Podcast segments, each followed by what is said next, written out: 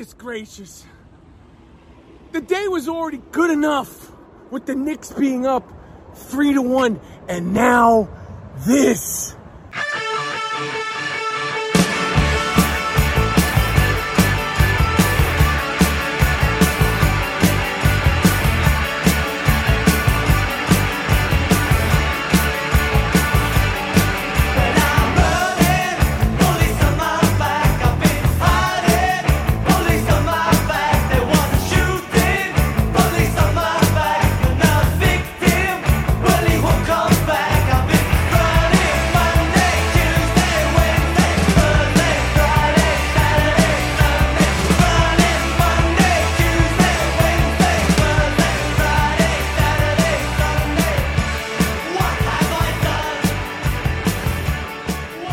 Welcome to Move Left Idiots, a socialist talk podcast. I'm your host, Anthony Montrullo, joined here by my co host, Comrade Dracula. Comrade, what's going on?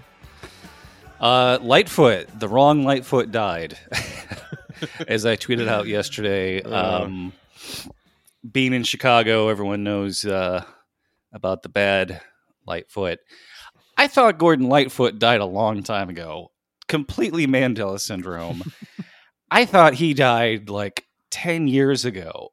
And then when you told me about it, I was like, what the fuck? Who did it? Who died? Right. Who actually died? Who actually died?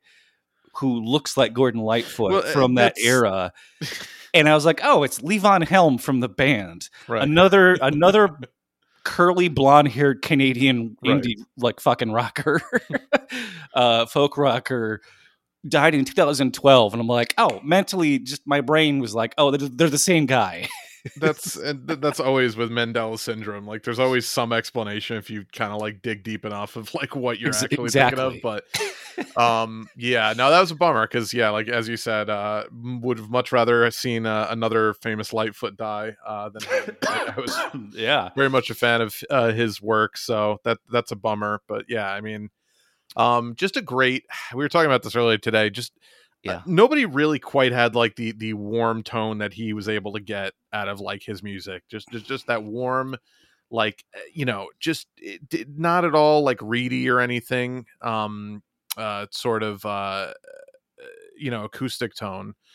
Uh, so Mhm. just just really just great shit. Uh, fucking sundown, Well- incredible track. yeah, yeah. He does his own harmonies on the, his own backup vocal harmonies on that, which you know that was that was early '70s when you you know were they were just starting to fuck around with you know more than four tracks.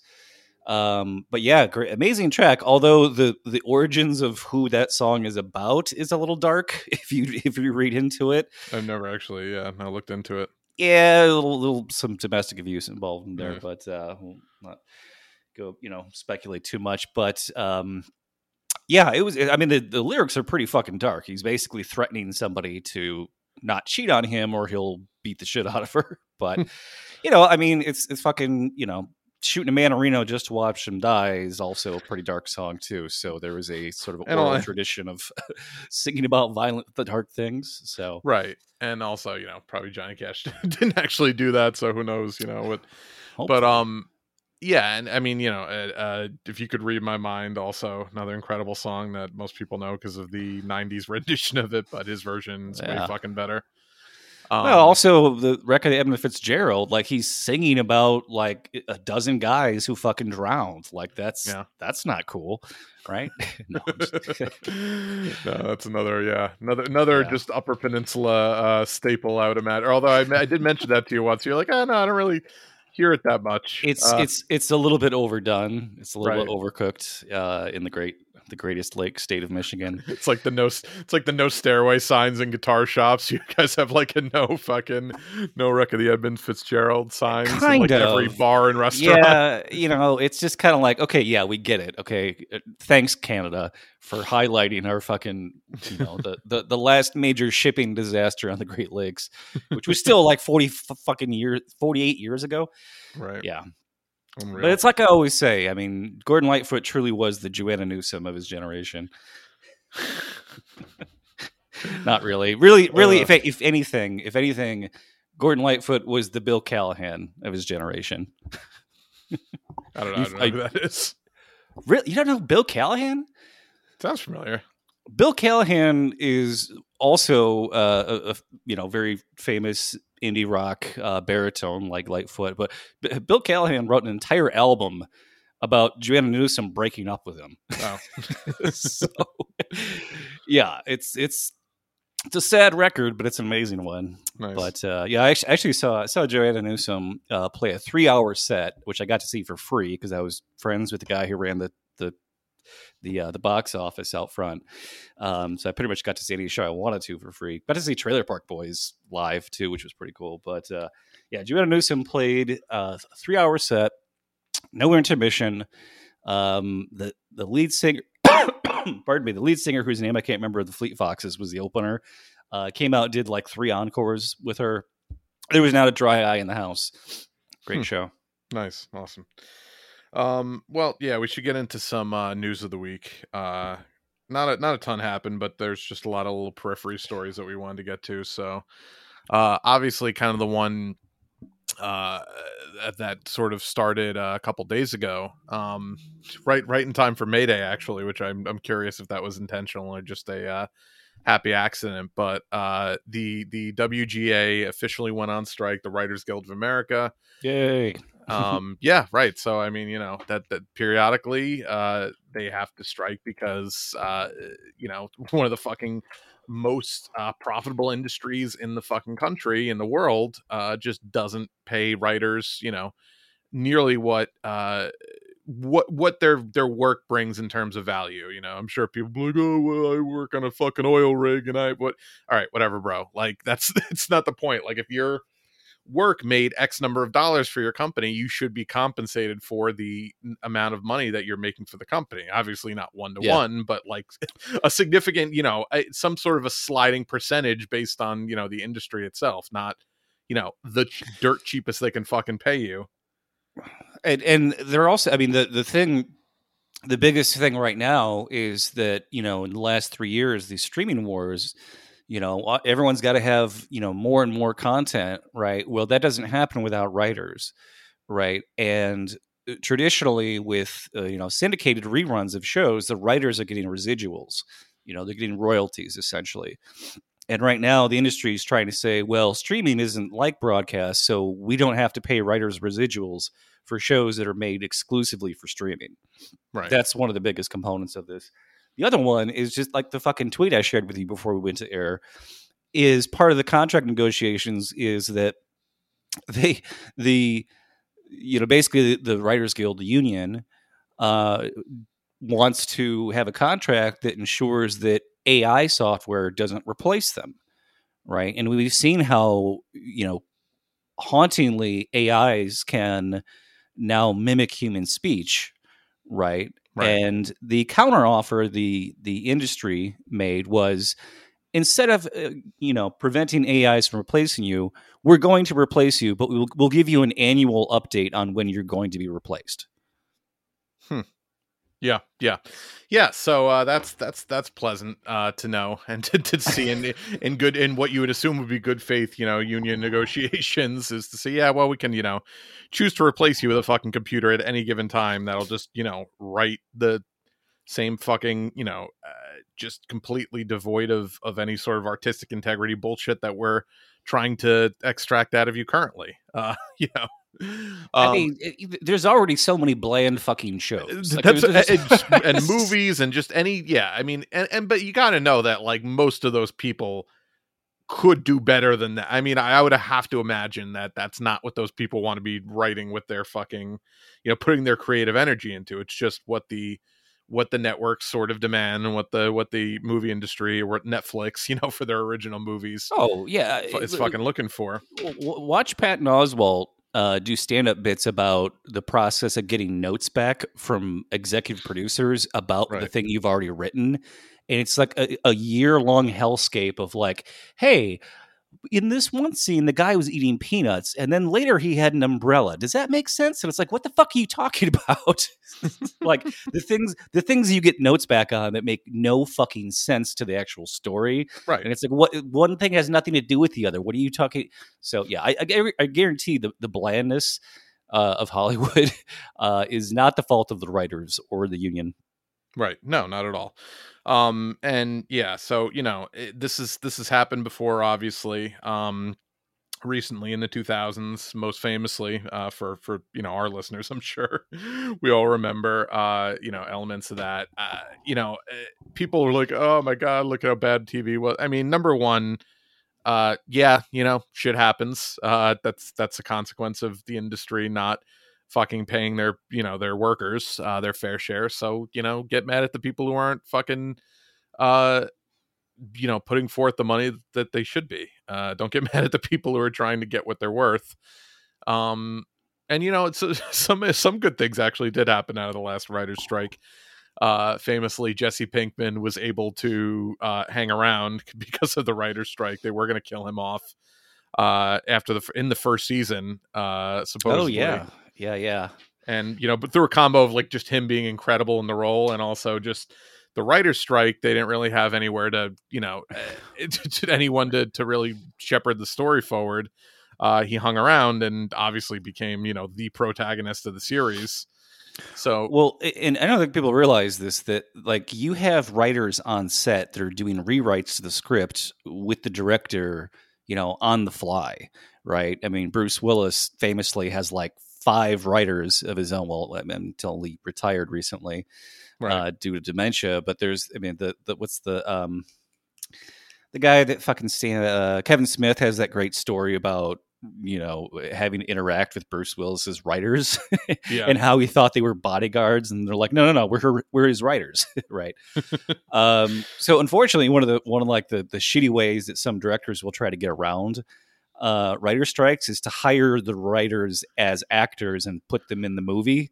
Right. as actors so they can still like you know do rewrites to their own whatever you know which is kind of Oh, shitty they, but they find all sorts of work around I mean, they they do that. They you know a lot of I saw a lot of posts you know about people telling uh telling like novelists not to fucking scab because that's the other thing that they go to is like you know people who write novels right. who are dying to write fucking screenplays. You know it like it it's just like hey here's this golden opportunity.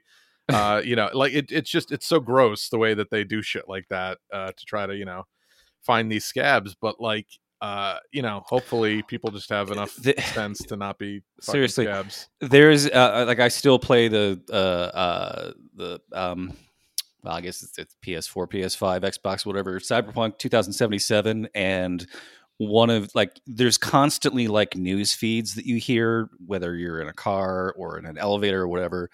And one of the news feeds is like this newscaster announcing that like at the the first time an AI has been awarded a Pulitzer for writing a novel, but they don't reveal that it's an AI Right. until like you know way into the broadcast and it's just it's like jesus christ this is like this dystopia is now it really is um Yeah.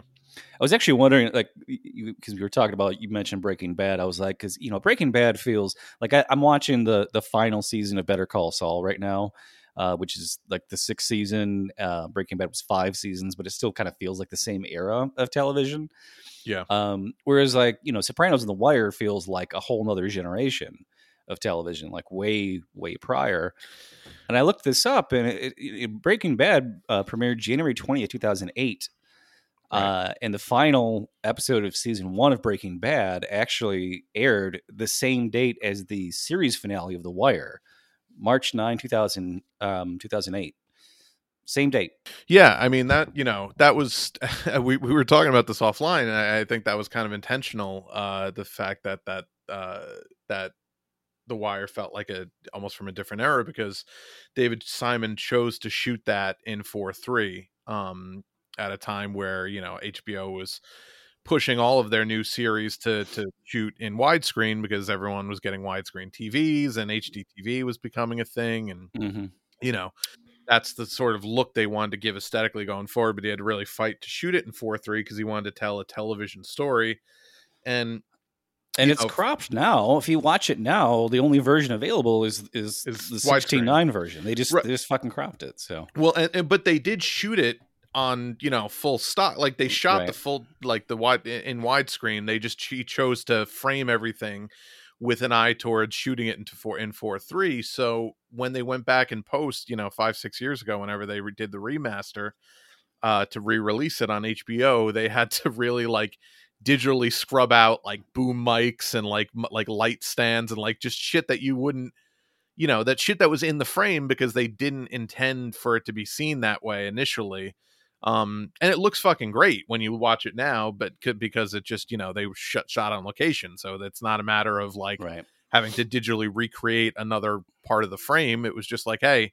this is where the fucking thing took place like let's just shoot it but they did have to get creative with some you know Yeah. shots Speaking of recreating, I just I finished up uh, season three of Picard because I'm a huge fucking Trek nerd, right? And uh, first two seasons of that show were okay, um, but lacked certain things. And the third season, people are going fucking crazy about. It's amazing, but it's it's so the fucking Star Trek Next Generation was from like 1986 to like 1993 or something like that. When I was a kid growing up watching it, loved it.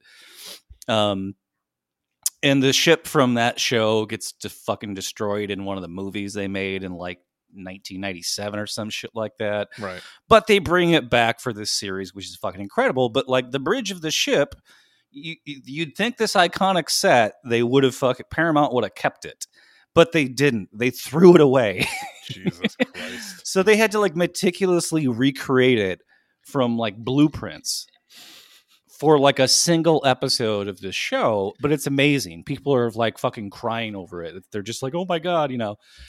And but it's it's just it's insane how and like literally they they recreated the whole thing and were literally like gluing the carpet down at the same time as they were setting up the shots. Like that's how fucking fast the shit goes you know? Um and it's it's incredible. And I, I i've been watching interviews with the showrunner this guy who like probably a little bit younger than me uh grew up on trek and like made all the fucking right decisions to like make something good for once yeah um, that actually is good fan service that serves a, a, real story.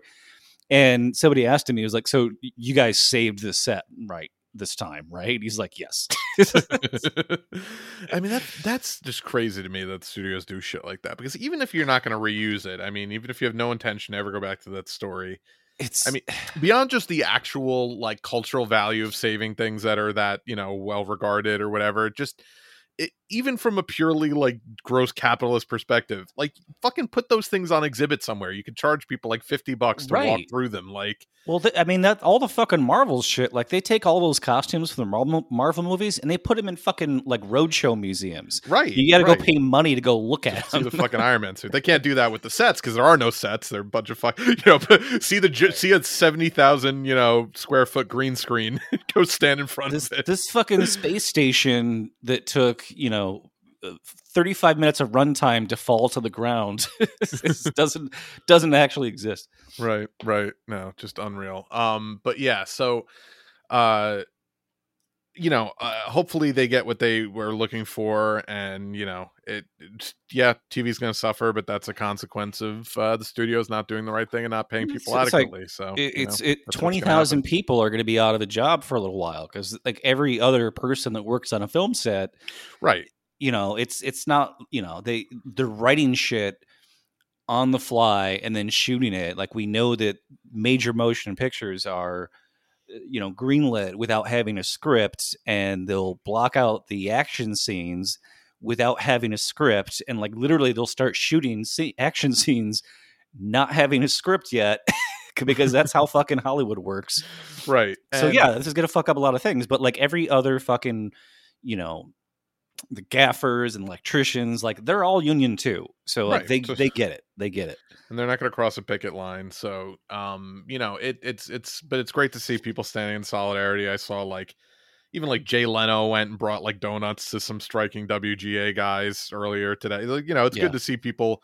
You know, obviously they do it for publicity, but that's a good kind of publicity. That's like the look. I publicly am supporting this this strike because I support. I mean, he's retired. It's not like he has to fucking do it for any other reason. No, but but I but I'm sure he appreciate. But I'm sure he's only doing it because he appreciated Yeah. his writers. You know, the late night guys are fucking nothing without the writers. You know, for the most part. Like, people don't even realize. They think like, oh, you think that monologue was written by Jay Leno? No, Right. it's it's he's got. he he's sees got that five minutes before people. he goes on the fucking stage to read it. You know, You have a whole room full of people who are funnier than him, right? uh, that don't want to be in front of the camera, who actually write that shit.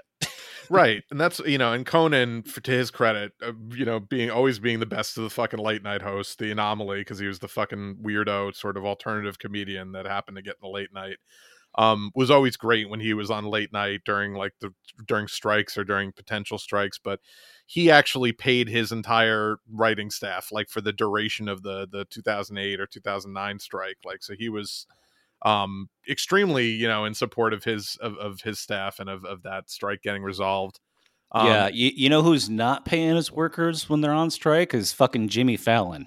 yeah no of course he's a fucking Did you see that prick. shit? no i didn't even see it but i i it doesn't surprise me at all because he's just been a company man his whole fucking Oh. career so Yeah, so one of his writers tweeted this out the the, the meeting where all of his writers were told that they weren't going to get paid while on strike. He didn't even go to it.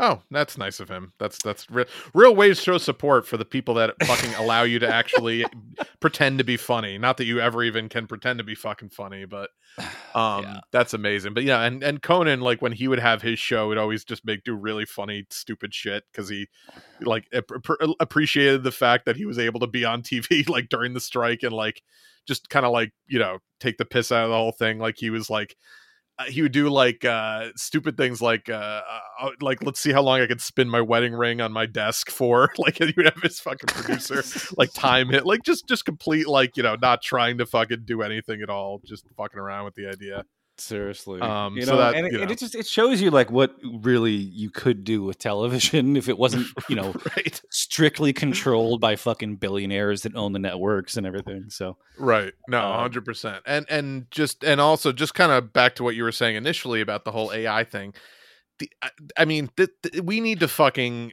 eh, that needs to number one. Obviously, number one, that cannot be in any sort of fucking contract that the writers sign. That ridiculous fucking proviso um, that you mentioned. But um, this idea of AI in general, writing any sort of, I mean, you know, if you need it for a completely like mindless prompt for something that's like you know nobody wants to write anyway, whatever. But any sort of creative endeavor being you know eh, written or plotted out by an AI is something that I think everyone needs to just intentionally, you know, boycott, go out of their way to boycott because there's no have you have you fucked around with the with the Snapchat AI yet? no, no. Oh what, my uh, what does it do?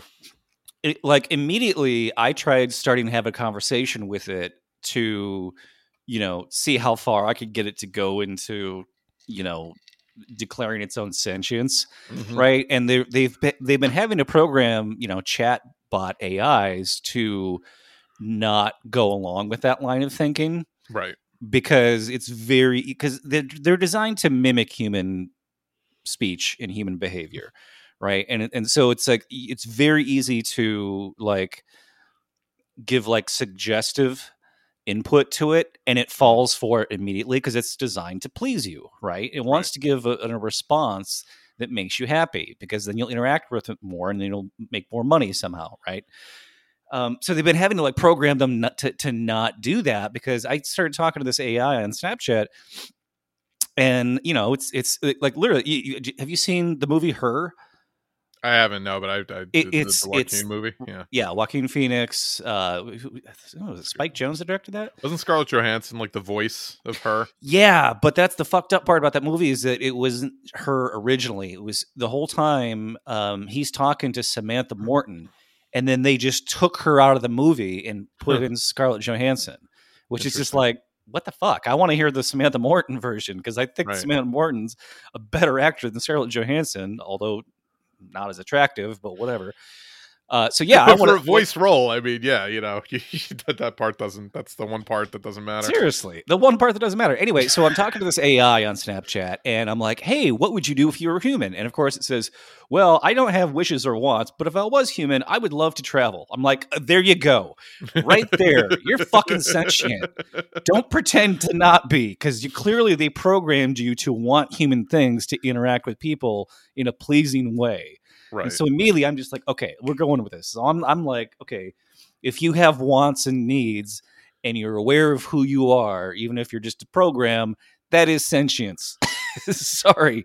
But I mean, what are what are we if not a predetermined set of programming inputs on a cellular neurological chemical level? Like are, what that's so yeah, I just it's it's it's concerning, but it's also fascinating to me. Oh, it's super fascinating. I'm I'm terrified of what it, it implies for the future of you know every I- everything right. pretty much. This is this is what science fiction has been grappling with since 1813, when Mary Shelley invented the genre of science fiction. right.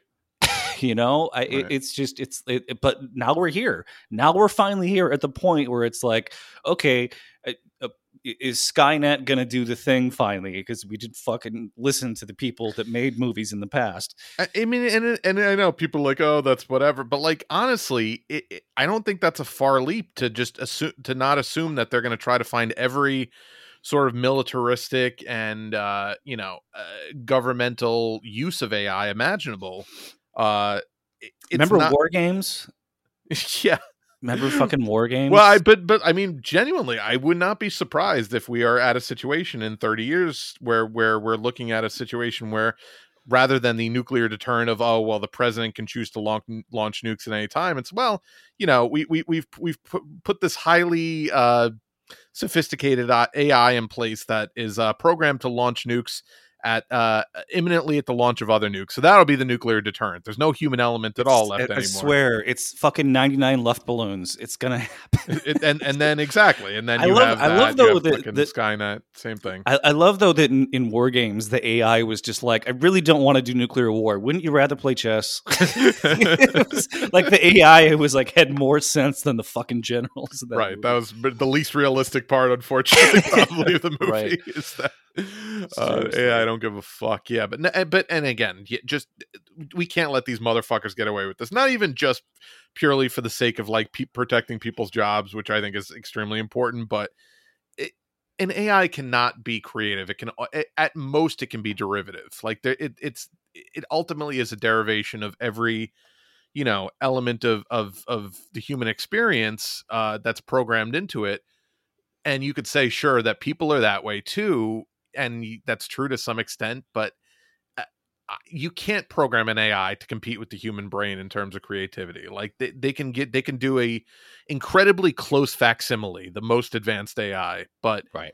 at the end of the day, when you fucking watch, you know, Book of Boba Fett or whatever, and they have fucking Luke Skywalker out there, and it's just the most unsettling fucking experience you've ever had watching a, a, a television show, you're like, why wouldn't they just cast a fucking other guy that kind of looks like him? Like nobody would give a shit. Like best fucking you know cast best re best one of the best castings in all of Star Wars uh, history was a fucking recast, a human recast of another actor, fucking uh, Ewan McGregor as as Obi Wan Kenobi, as Oh, young yeah. Obi Wan. You know, Yeah. I mean, I you thought know, you were to say the guy that played the young Han Solo, and I was just like, "Oh wait, you you know you remember that guy's name? Because I don't. uh, he's, he's not a bad actor by No, any I, I, I liked him, but he, but he just, you know, he unfortunately had too much put on his shoulders. But I thought he did a good job. I thought he, you know, uh, but yeah, no, Aiden Aaron Reich or Reich or some Nazi sounding name. he was good in that uh, Coen Brothers Hail film. Caesar. Yeah, yeah, he was good in that. I liked him in that. Um, well, and Donald where, Glover uh, was fucking great in in Solo too, and and that was a recast, you know, just this, you know, just the same. But he was fucking Right. great as Lando. They re- they've been recasting everyone in fucking Star Trek for like the last fifteen years. Like Right. every, it's like There's no reason can- not to. you put the fucking ears on and the paint and the whatever. It's it's just fucking do it. Right. Um, and, and it's crazy when you see a picture of the fucking guy that they used for mocap for Luke Skywalker. He looks fucking just like him. Like just just take the fucking dots off his face and let him just act. Like what the fuck? This makes I no don't know. sense. It's it's ridiculous. they god somebody did a really really really good breakdown of just how bad the mandalorian is um mostly because of the book of boba fett and mostly because they were just like well this thing sucks so we got to pull some of the good stuff from this other popular show to save this show It's uh, and ruin both of them It and really did. they didn't know that Andor was going to be a fucking critical, you know, just majestically good. Uh, and yeah, it's just it's just like uh, I'm, I'm not I'm even. terrified for that show's second season because Dis- uh, oh, I I think that they're gonna do something good. I mean, no, it's I, I trust everyone creatively involved with it. I just don't trust Disney not to fuck it up. But well, I guess we'll see. gonna- Um, You got to put Baby Yoda in the Andor show. I mean, like they had at the fucking um whatever, like the Star Wars con or the celebration or whatever, the official like Disney, you know, thing that they had. They had a bunch of people like cosplaying as the fucking prisoners from the fucking prison ship. I'm like, this is not the thing you cosplay. Like, this is not like, oh, look at this cool character. Remember fucking, you know, Kino? That was that was. I, a, I thought that was cute because I was It- just it like, was- okay, that's such a that's such like it just felt so bizarre. It'd be like fucking, you know, uh, you know, cosplaying as like the Shawshank prison. I, it just felt very weird to me because it was such an amazing, like, you know, the just an amazing portrayal of like just what it what an inhumane thing it is to to you know in, imprison people the way that we do and and see it I'll- reflected in a techno sense. I'll give those those fans the benefit of the doubt and assume that they were on board with sure right like to the to know, the the bigger themes of the, the liberation, the pri- like they they were prison rioters, right? They were Right. rioting. Like I'm sure they all chanted "climb" together. right or one way out uh, but that they did show them like all chanting one way out like walking into the convention hall i was like ah jesus christ Speaking of good writing, Jesus Christ! I, I mean, this is this is the the fucking this is so simple. The the thing that that pisses me off the most is that like that that Hollywood thinks that you know oh we we're all in the red with our new streaming platform. You know, for the first five years or whatever, it's like, how do you think you're gonna fucking get? You know, you know why there's no Robert Downey Jr. and no Scarlett Johansson in in Phase Four of Marvel is because the writing fucking sucks. Yeah. they had good writers for phases one through three, and that's why they got good actors. The actors that get you a billion dollars per movie don't want to sign on for shitty writing because they're, I mean, they're good looking, but they're smart. Like they don't want to. They'll read a script and go, "Nah, no, no, thanks. I'm not doing this one." yeah i'm not gonna waste Right? a year of my life just in a soulless vacuous completely fucking devoid of any artistic merit Right. uh movie you know just making this movie and So then you- having to go talk about it on a press tour for three months like fucking so you kill me you get you get the fucking Robert Downey Juniors by hiring and paying good writers. Right. You know that is how you fucking make money. That's how you get streaming services from being in the red to being in the black. When you and when you think about the the better you know comic book movies the ones that actually had some artistic merit to them they're all done by people who weren't known for those types of movies. You look at fucking like logan done by james mangold who had a very interesting diverse career like of you know movie wise before that um but not was not a comic book guy by any means. You know jon favreau also when he made the first iron man was you know not it's just you, but then you just start you know churning these things out with like writing staffs and like it, it's just it becomes fucking garbage and that's the sludge that we're kind of seeing out of them now where like th- there's no fucking juice to those movies anymore like nobody is uh, like I, you know I, I just i never i don't see nearly as much buzz about any of those new fucking marvel movies No, we and they're they're losing years ago. money. Like the, these fucking Marvel movies are starting to lose money the way the DC movies are. It's, it's, well, I'm just, right, because of what they cost to fucking make. It's like you you can't spend two hundred million dollars on a movie if it's Uh, not it's- fucking good and it's not going to make its money back. You know, like right and they're, they're they're it's just like I, I went and saw that fucking ant-man 3 quadrophenia whatever fucking the thing it was called and they it like there were several moments in the movie where i was like oh they're gonna do something fucking awesome here and then they didn't do it.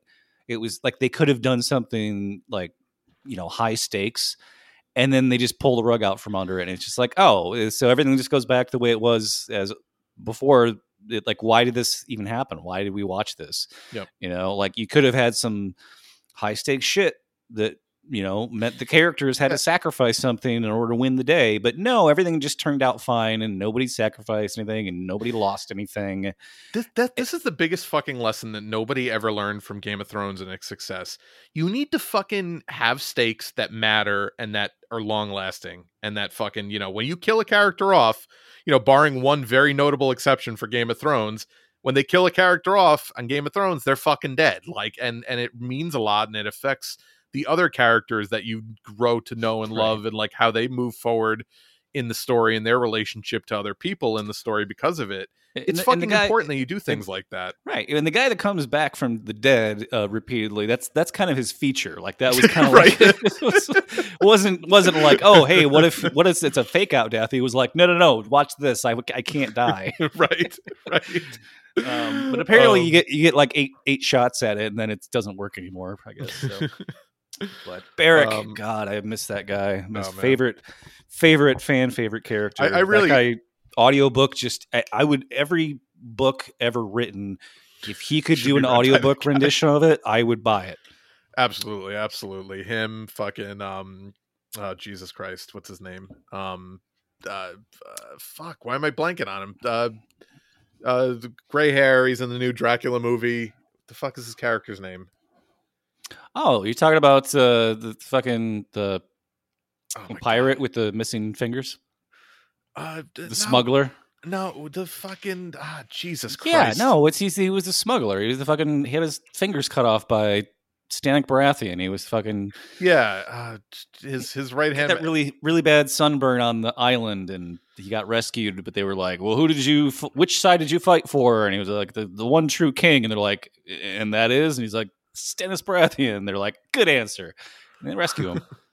That's um, Jesus Christ, it's killing me that I'm not remember. I'm looking it up because it's killing me. Oh, Davos, Davos. I, I couldn't think of his fucking name. go. Jesus Christ, people were screaming. that's okay. I don't remember his name either. right I just remember his fucking. Um, but no, just all time great fucking television character. I, I can't wait to you know hopefully see those people again if they ever get the Snow series going. Although with the writers' strike, I don't think that, that's uh that that never bodes well for in production television shows. So we'll see what it happens. just I gets delayed. That's all. It gets delayed. Just Some same- same sometimes, the but a lot of shit gets and it's I'm gonna yeah, it, not that it's the writer's fault at all, but a lot of times studios take that as an opportunity to like trim the books, you know, or whatever. So uh, uh, we'll we'll see how it.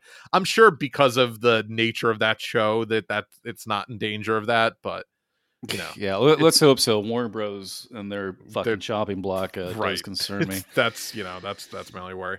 All right, well let's let's rip through some other quick news because we I, we gotta uh, wrap ve- fairly soon because uh, we've had some technical difficulties. But let's yeah, let's it- rapid it fire keeps- some the stuff. f- fucking Zencastr piece of shit.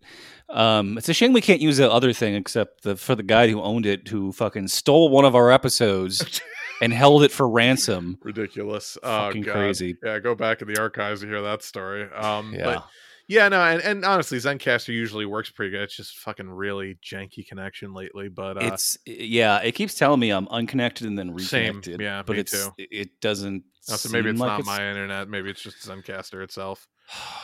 Uh, Fucking so nightmare. fucking Comcast, they called me up and they're like, "Hey, you're paying too much money for your service." I'm like, "No shit." You're like, I agree. Thank you. Yes. yeah, and they're like, "Well, we're gonna we're gonna double your fucking speed and like cut your price in half." I'm like, "Great!"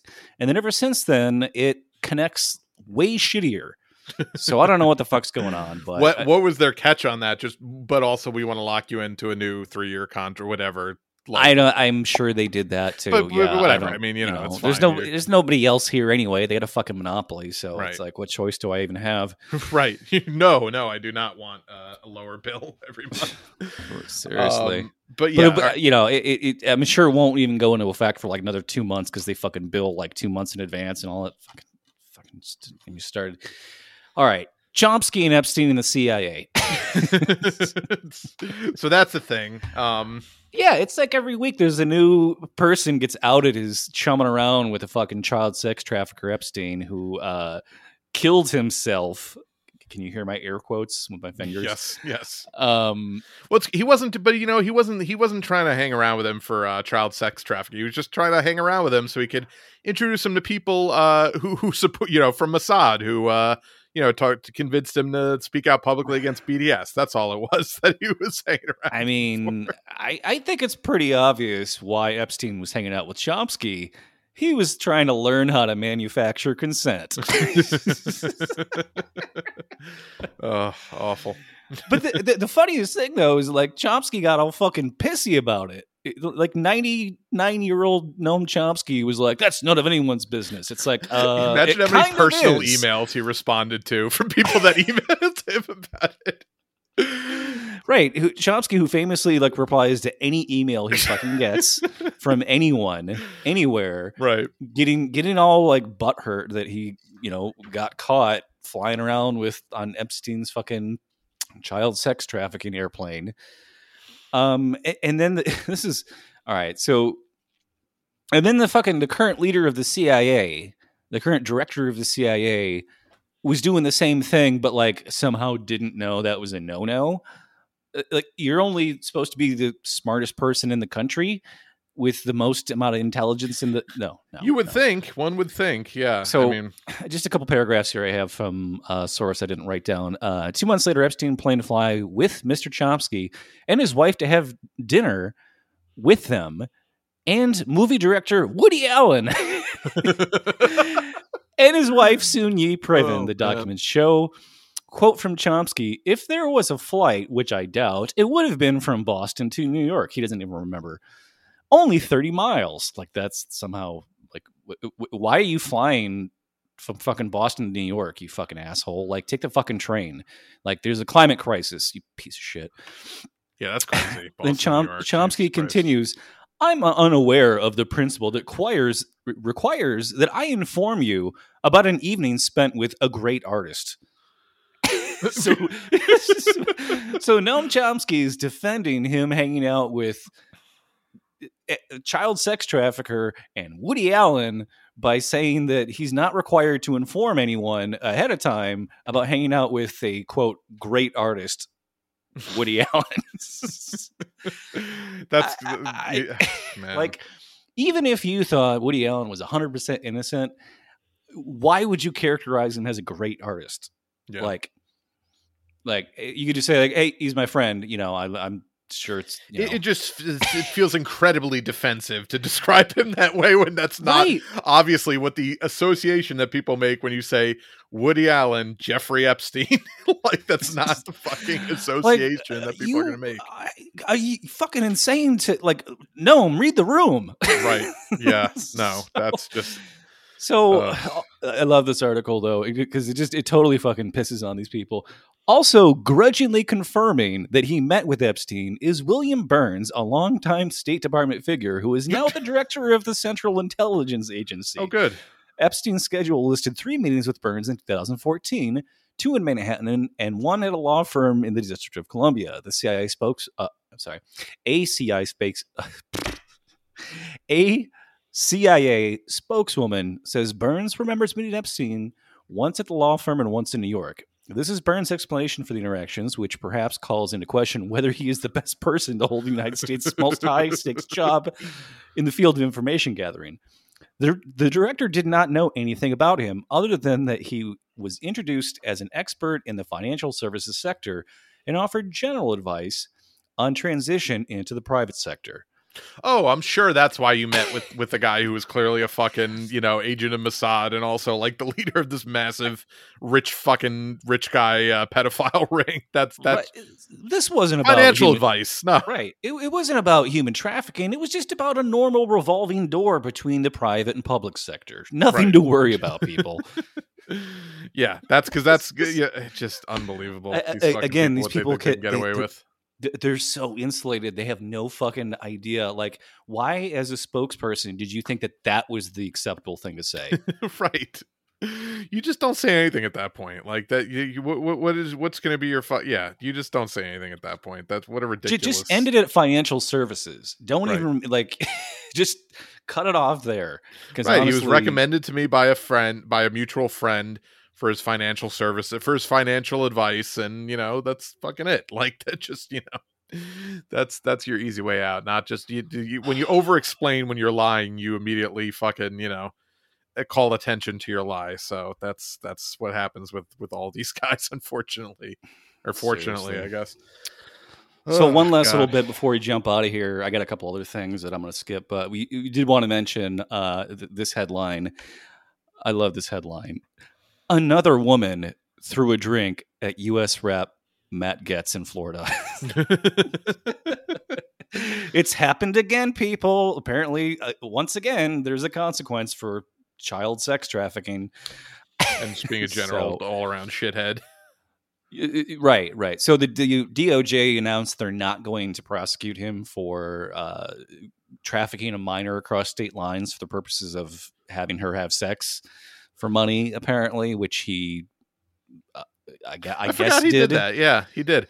I forgot. Yeah, it's yeah. so so sad that like there's so many fucking fucked up like just insanely criminal people in Congress that I I knew that story, but I totally forgot about it until you just brought it up again. Yeah, yeah. Oh man. So- Fucking so-. F- uh, so apparently, okay. So I'll just read a couple paragraphs here real quick. The most recent was Saturday when Selena Chambers, 41, of Tallahassee, threw a glass of wine at the Republican congressman during an event in uh, Miramar Beach and shouted obscenities at him. The Walton County Sheriff Office said in a Facebook post. Defense attorney Matthew A. Karp said in, in an email that his own investigations had revealed that Gaetz and his group were engaged in a verbal altercation with a group of women at the South Walton Beaches Food and Wine Festival. Quote, this investigation has initially shown Rep Gaetz to have been both an aggressor and agitator, and we look forward to taking his deposition, Karp said. My client, Selena Chambers, maintains her innocence in this matter, and we intend to vigorously defend allegations, uh, uh, sorry, defend against the allegations of Rep Gaetz. In 2019, another woman was previously sentenced to 15 days in federal custody for throwing a sports drink at Gaetz. Amanda Kondratev was part of a group protesting outside a town hall meeting at a Pensacola restaurant. A cup struck Gaetz in the back of his of his head uh, as he was leaving the meeting. Several witnesses identified her as the person that threw through it. So I tweeted this out last night. Look, if we all throw something at Matt Gaetz at the same time, they can't arrest us all. it's like this fucker just throw everything possible at him, all like a flash mob of people. You all have a fucking sports drink or a glass of wine. You all chuck it at the same fucking time. Probably he won't live because that you know just getting stoned to death by flying objects, and then everyone just fucking books it. He's also got an solved. incredibly big fucking head, so he's it's a great great target Yes. for that sort of thing. I every time I look at him, I'm like, it's fucking Butthead from Beavis and Butthead. he seriously literally has like the head shape of Butthead from Beavis and It- It's crazy. it's fucking wild. And the and the IQ equivalent of And the face, his fucking smile looks like Butthead from Beavis and Butthead too. right. His his, his upper whole lip f- doesn't cover the front of his teeth. He has that just permanently fucking like just complete moron like thousand yard stare. So and and I know this because there's now new episodes of Beavis and Butthead on Paramount Plus now. which are actually I watched some. They're really funny. Like they, They- Mike it's- Judge, you know. That show was always good, but like I when it first came out, I was too young to kind of like get the social Right, commentary. right. I was just like, uh, fire, fire, right, right. right. But like now I watch it, like the new episodes and old episodes, and I'm like, oh, this was totally radicalizing my politics, like from from like a like a white trash sort of perspective. I mean, famously, you know, Mike Judge made Office Space and Idiocracy and like one other movie, and like that's pretty much it. But you know, he's he's always just been really funny and like really biting and like good at you know satire. So it, it, it's just yeah, it, it's great. It's a great show. Um, Also, my first, the first CD I ever bought was the Beavis and Butthead Experience, and the fucking track list on that album is phenomenal. is that from the like the soundtrack to the movie or just No, like a- no, no, no. This came out way before the movie. It was just a bunch of bands that Mike Judge went up to and was like, "Hey, what's like a, a track you have in the can that you haven't released?" It was all original tracks; had never been put out anywhere else. And a couple bands would like do some sketches with him in between the tracks. Right, right. Um, the fucking Nirvana song, "I Hate Myself and Want to Die," one of their best fucking songs ever that they didn't release anywhere else, but it's on the Beavis and Blood Experience. Right. So fucking good. I think that's only on like Incest- Incesticide, the the you know the B sides comp that came out after. Uh, yeah, after, yeah. After um, Primus wrote a song specifically about Beavis and Butthead to put on the album. I mean, come on, that's the, it's just. I'm looking look- at this track up, list now. up. Yeah, Nirvana, Anthrax doing a cover of a Beastie Boys Run song. DMC Run did a DMC, Run Megadeth, DMC did a fucking sketch where like Beavis and Butthead go and like hang out with Run DMC in their fucking in their fucking tour bus. It's hilarious. Oh wow! Like- a cover of "Search and Destroy" by the Stooges by uh, Red Hot Chili Peppers. Yes, I'm fucking telling you. That's my a- this is a first, great tra- my first fucking CD I ever bought with my own money was the best CD I've ever owned in my life. the last track, "I Got You, Babe," share with Beavis and Butthead. I, I mean, come on. oh, that's excellent! I You gotta can't- listen to this album. That's great. You gotta listen to the whole fucking thing. Yeah, I bought yeah. this when I was like 13, and I was just like, this fucking rules. It Yeah. fucking rules. What a great wow! What a great track list. Jesus Christ. Looks like the the soundtrack to the movie also has a lot of stuff like that on it. Uh, let's see, Rancid. Uh, Oh god, I forgot about that band. Peppers, Moby, no doubt. Uh, so this was more of like, but you could tell his taste was still informing the the musical choices of the uh, of the of the soundtrack. All right, Seriously. God, I just I was just thinking about the fucking remember remember when Portugal the Man came out of retirement to fucking play Bernie's rally? so. oh no, fuck uh, the Strokes, not the uh, Portugal the Man, the Strokes. Oh, it was a different was that a different Oh well, one? they did. Pl- I think they played a show too, but the Strokes were the like they reunited to play Bernie's rally, and that was the one where the cops like tried to pull him off stage. I, I, I got them mixed up. Yeah, I fucking Portugal the Man. He got he got every like two thousands like New York City drug band to play for his, during his 2020 Seriously. campaign. It was great. I tell you, I, I I was I was to. listening to uh, the Portugal Man, uh, Portugal the Man song "So American" last night, and man, that fucking track still just fucking slaps. yeah, It, it truly is their "Hey Jude." yeah. I gotta check that out. I, I- don't know. I think I've listened to them too much, but I I, a lot, I liked a lot of those bands from that era. But uh, yeah, yeah, good shit. All right. Um, I think that does it for us this week because we're definitely running late. Uh, but fortunately, due to Yeah, I gotta get to the CVS and get some alcohol. right. This is very this is very critical. Uh, cr- critical uh, uh, events need to occur. I can't go before the show. at It's this just, point. it's, it's just, it's, I don't know. It's chaos out there. Yeah, for sure. All right. Well, yeah. If you want to support the show, rate and view and subscribe wherever you get your podcasts. Follow us on SoundCloud, soundcloud.com slash move left. Oh, shit. Sorry. Whoa. Fucking dropping things here. Did you smack someone like Gordon Lightfoot? It's fucking. Oh man, I'm exhausted. All right, patreon.com slash move left. Uh, what else? Facebook.com slash move left idiots. Uh, I am on Twitter at move underscore left. Oh yeah, and I'm on Twitter too at uh, I think Bike Slutty this Yeah. week. Hopefully on Bluesky soon. We'll see. Uh, send us an invite code if you have one. Who who's Get us uh, off this hell site. who, whose thing is that? Which So, oh, which rich the- person started that one? Well, J- uh, Jack from Twitter is like one of the primary invest, but like he was like, I he hates what happened to Twitter because of Elon. So I think that was kind of his like. I mean, like it, it, it just feels like he let go of it. You know, like I I know Yeah. people that know him in real life. 10 years ago or Yeah. 12 years ago and they were like oh yeah he would never let some you know huge corporation take away twitter and he's giving advice about you know how to other people how to do their own little social media startups and it's just like this is why you don't go public this is why you don't have a fucking no, you board of never, you never let the they take it fucking wolves from you. in. You never let the wolves in, and because they they'll never leave. But uh, yeah, so uh, hopefully he'll learn his lesson with with Bluesky, and uh, if it functions the exact same way, just without you know, just a complete lack of content moderation and the constant fucking right wing horseshit popping up in the for you feed and all the other garbage that Elon's brought to it. Uh, I'll definitely migrate over there Because, you know, turns out Ian- now. turns out ian miles cheong is not a good content moderator I get every fucking day one of those like uh, th- th- there's like v- whole accounts dedicated to showing videos of like white people like shooting like black people who are like uh, trying to rob like like people getting you know revenge on like you know the it, it's it's total like just right wing fucking fear porn stuff they're like whole accounts of that and i get those like fucking brought to me on my for you feed constantly now which is crazy because i don't fucking follow any of those people Mm.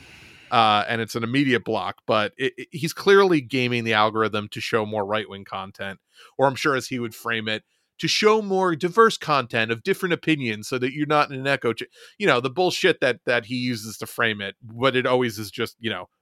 with a rightward skew it's I'm sure he's not showing fucking you know uh, like like boots riley's tweets to fucking you know maga guys like that's you know Oh. Did you see that interview he did with Bill Maher about the woke mind virus? Oh no no no It's it's it, literally it's. I'm trying to remember how somebody described it. It's somebody described it as two Neanderthals trying to describe the wheel to each other. That's fucking amazing.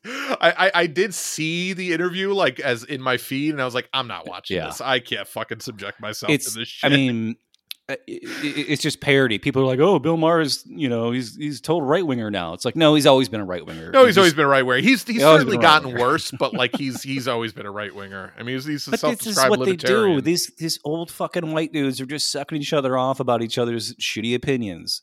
right, Joe and Rogan and fucking all these guys. They know? miss when they were allowed to be fucking horrible and like make race racially insensitive jokes and make sexist jokes and all this shit. So they just get in a room with other, you know, mega millionaires and or billionaires and fucking complain about the, you know, how the good old days are gone and the fucking woke mind virus is making it so that they actually have to be creative when they try to, you know, write jokes now. So yeah, you know.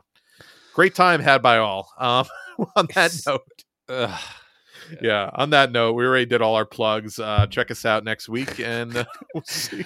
Speaking of Elon's plugs, yeah right uh yeah no totally not hair plugs totally hair grows back when you're when you're when your hair is completely receded to the back of your crown it totally just grows back on its own guys don't worry. If that's starting to happen to you it'll it'll it'll grow back uh Yeah. when you're when you're 50 don't worry you just need you just need you know to have two hundred billion dollars, and yep yep and then it just magically grows back on its own no uh no surgeries needed Yeah. unless you own Amazon, and then you're fucked. right then you just embrace it oh shit all right Uh, see you next let's week get out of here. Picking up the pieces of my sweet shattered dream.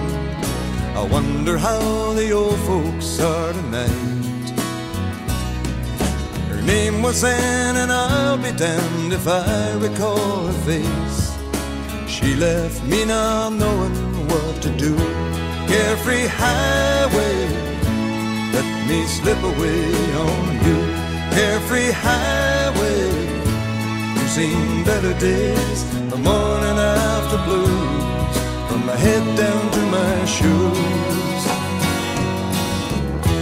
Carefree highway, let me slip away, slip away on you.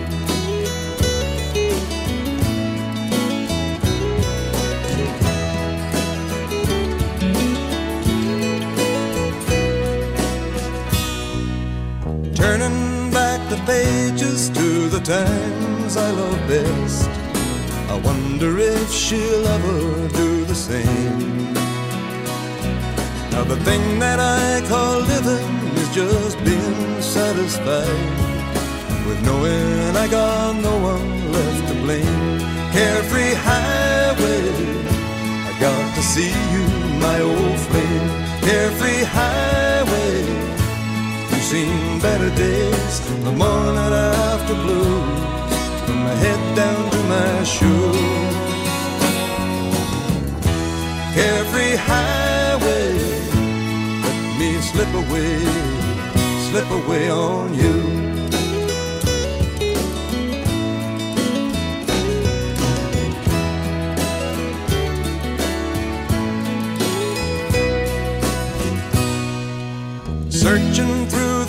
Fragments of my dream shattered sleep. I wonder if the years have closed her mind.